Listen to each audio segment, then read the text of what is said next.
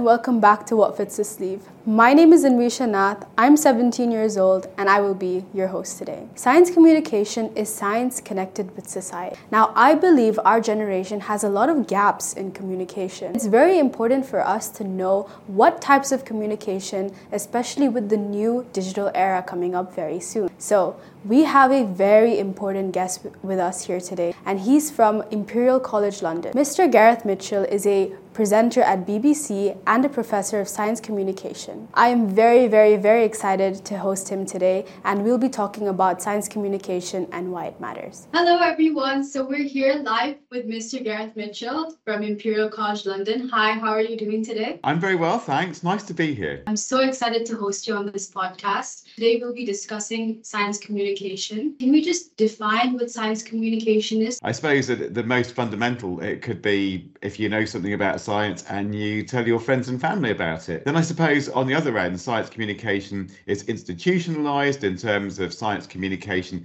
on the media, so science journalism, for instance, um, science in museums. Then there's the academic study of science communication, which is where I come in. So I'm one of the lecturers on a master's course in science communication at Imperial College London. For us, science communication is anything from helping scientists make science explainable and using everyday regular language to explain complicated scientific principles. It's everything from that right up actually to a more academic idea of what science and communication both are. So we think very deeply about, you know, what is this thing called science? You know, it's institutionalized, it's politicized. Um, you know, when when things become so-called truths or facts or theories, well, who says it's it'll be a group of human beings somewhere that make those decisions through a peer review process or some other kind of institutionalized mechanism? But whatever that is, it's done by humans, and that means it can be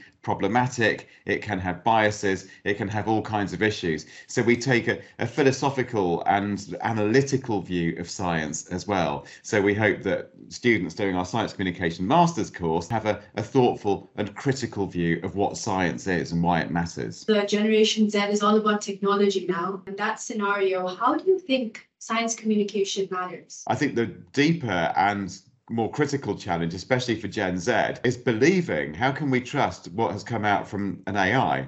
Because this thing, you know, I'm very troubled by the term artificial intelligence because the I in AI is not intelligent. We all know that. You know, what these uh, generative AIs are very good at is taking existing material and using stochastic processes to, the, to assemble a huge body of data that's mined out there on the internet to create something that looks like a credible piece of writing. Um, and that's a very different, well, it's kind of related, but fundamentally different from the way that a human being might approach a piece of science communication. So, yeah, what is the tech challenge for Gen Z? I think it's just grappling with this idea that we're talking about huge amounts of machine generated content. And how do we, as human beings, steward that relationship between us and the machines so that the communication going out there and stuff that people believe stuff that people act on, stuff that influences people's political and social decisions. How can we make sure all of that is mediated in a way that ultimately is beneficial for humanity and not the algorithms? Right now what ChatGPT is generating might not have that personal touch. But in that scenario, you know, we're talking about science communication in general. You've mentioned a few challenges, but could you expand further on what kind of barriers the Generation Z would have science communication or communication in general? I'd like to think that Gen Z will have fewer barriers than may have been the case in previous years. We've seen this huge drive now for much more inclusivity and uh, inclusion and diversity in access to the media institutions, for instance. And, you know, I work at the BBC and I walk around the BBC and it looks like a much more diverse place now than it did even 10 or 20 years ago or, or 25 years ago when I started. So I'd like to think that some of the challenges that we may have been talking about will be eased to some extent. And I really hope maybe it's just a fantasy, a naive fantasy perhaps, that Gen Z won't even know what those barriers look like in terms of race or disability or gender or sexual orientation, um, sexuality, and so on. But I suppose the other challenges are indeed the stewardship with technology and indeed it, when we're talking about science communication, let's talk about science. And of course, there are so many scientific innovations on their way. And perhaps when we have so much information out there and there's this exponential rise in information all the time, how do we pick the important science and who makes those decisions about the important science?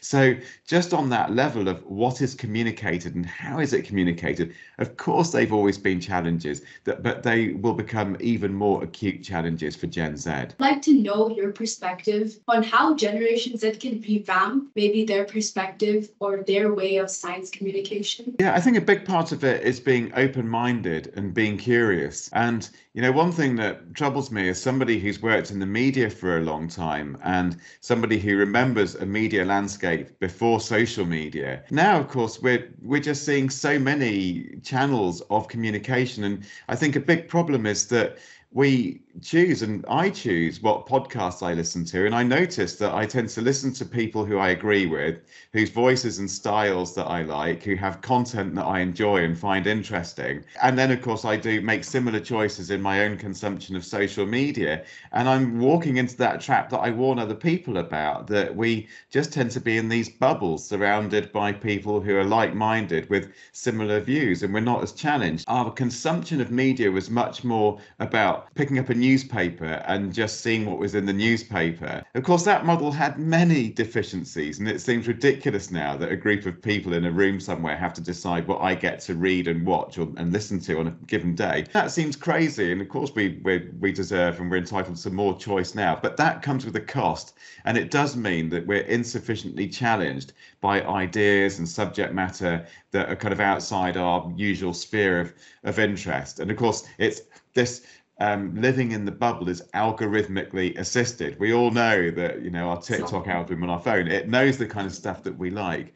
So, yeah, coming back to the challenge for Gen Z, just to be more curious, just understand that the algorithms are giving you your diet of content, and there's other stuff out there that you may not like, you may not disagree with, but it'll it'll do you a lot of good to go ahead and consume it and be critical about it. How do you think this affects a Generation Z's you know mental health? How do you think this would affect someone's mindset in terms of their access to information and their access to maybe the media and social media as well. It's highly problematic. So I think here this is going to be a, a classic problem solution answer. And if I'll start with the solution, this is the good news for Gen Z because you guys are inventing the future. you know, you're you're going to be you you are the CEOs of the companies whose media I'm going to be consuming as I age. Uh, you're the ones who write the algorithms uh, to a large extent, generate the data. So in terms of solutions, well, it's over to you, Gen Z. We're relying on you, and you've got a heck of responsibility because you have quite a lot of issues to sort out there, and you will do it, and you'll do a great job. And I look forward to the future with you in control. So that's the the positive solutions based answer. But the problem you mentioned, mental health. There again, it's good news, bad news, isn't it? The, the good news is that we talk about mental health a lot more than we did certainly when I was Gen Z's age uh, a few years ago. It's a taboo in my age. You didn't mention depression or anxiety or. Uh, yeah, you know, body dysmorphia, whatever it might have been. But the really dark, worrisome flip side of that is, of course, the mental health problems that are triggered by algorithms that constantly body shame, especially girls, technology, science communication, and mental health. I've given a very superficial outline of some of the, the problems, yeah. and there's some really dark stuff out there. If there's a solution, it is Gen Z revamping the system, and maybe in the immediate term, just better regulation. You teach at Imperial College London. You were also a presenter at BBC. Could you tell us a little bit about yourself? I sometimes, almost jokingly, but it's kind of true, tell people that I spend half the time teaching it and half the time actually doing it. I can tell you, as somebody who spends half my career in the media, that it's you don't get a lot of time to think. You know, you're just constantly putting out content. And if you're working on a weekly program, as I, I have done in the past for a long time, going to the BBC, putting a program out there, going through all the adrenaline and crazy run up to the show, Um, you put it on air, it goes away, and then you've got next week. But then the following day, going back to university and then teaching students about it, and students ask you very searching questions about what you do and why you do it, and you really have to think. And I just think that combination of practice and thought to me has really just been a wonderful aspect of my career. I think it's enriched it. Thank you so, so much for coming here and joining us today. I mean, for the audiences out there as well, I hope you've taken away something and learned a little bit more about science communication. And um, thank you again. Gareth Anvisha Nath, signing out from my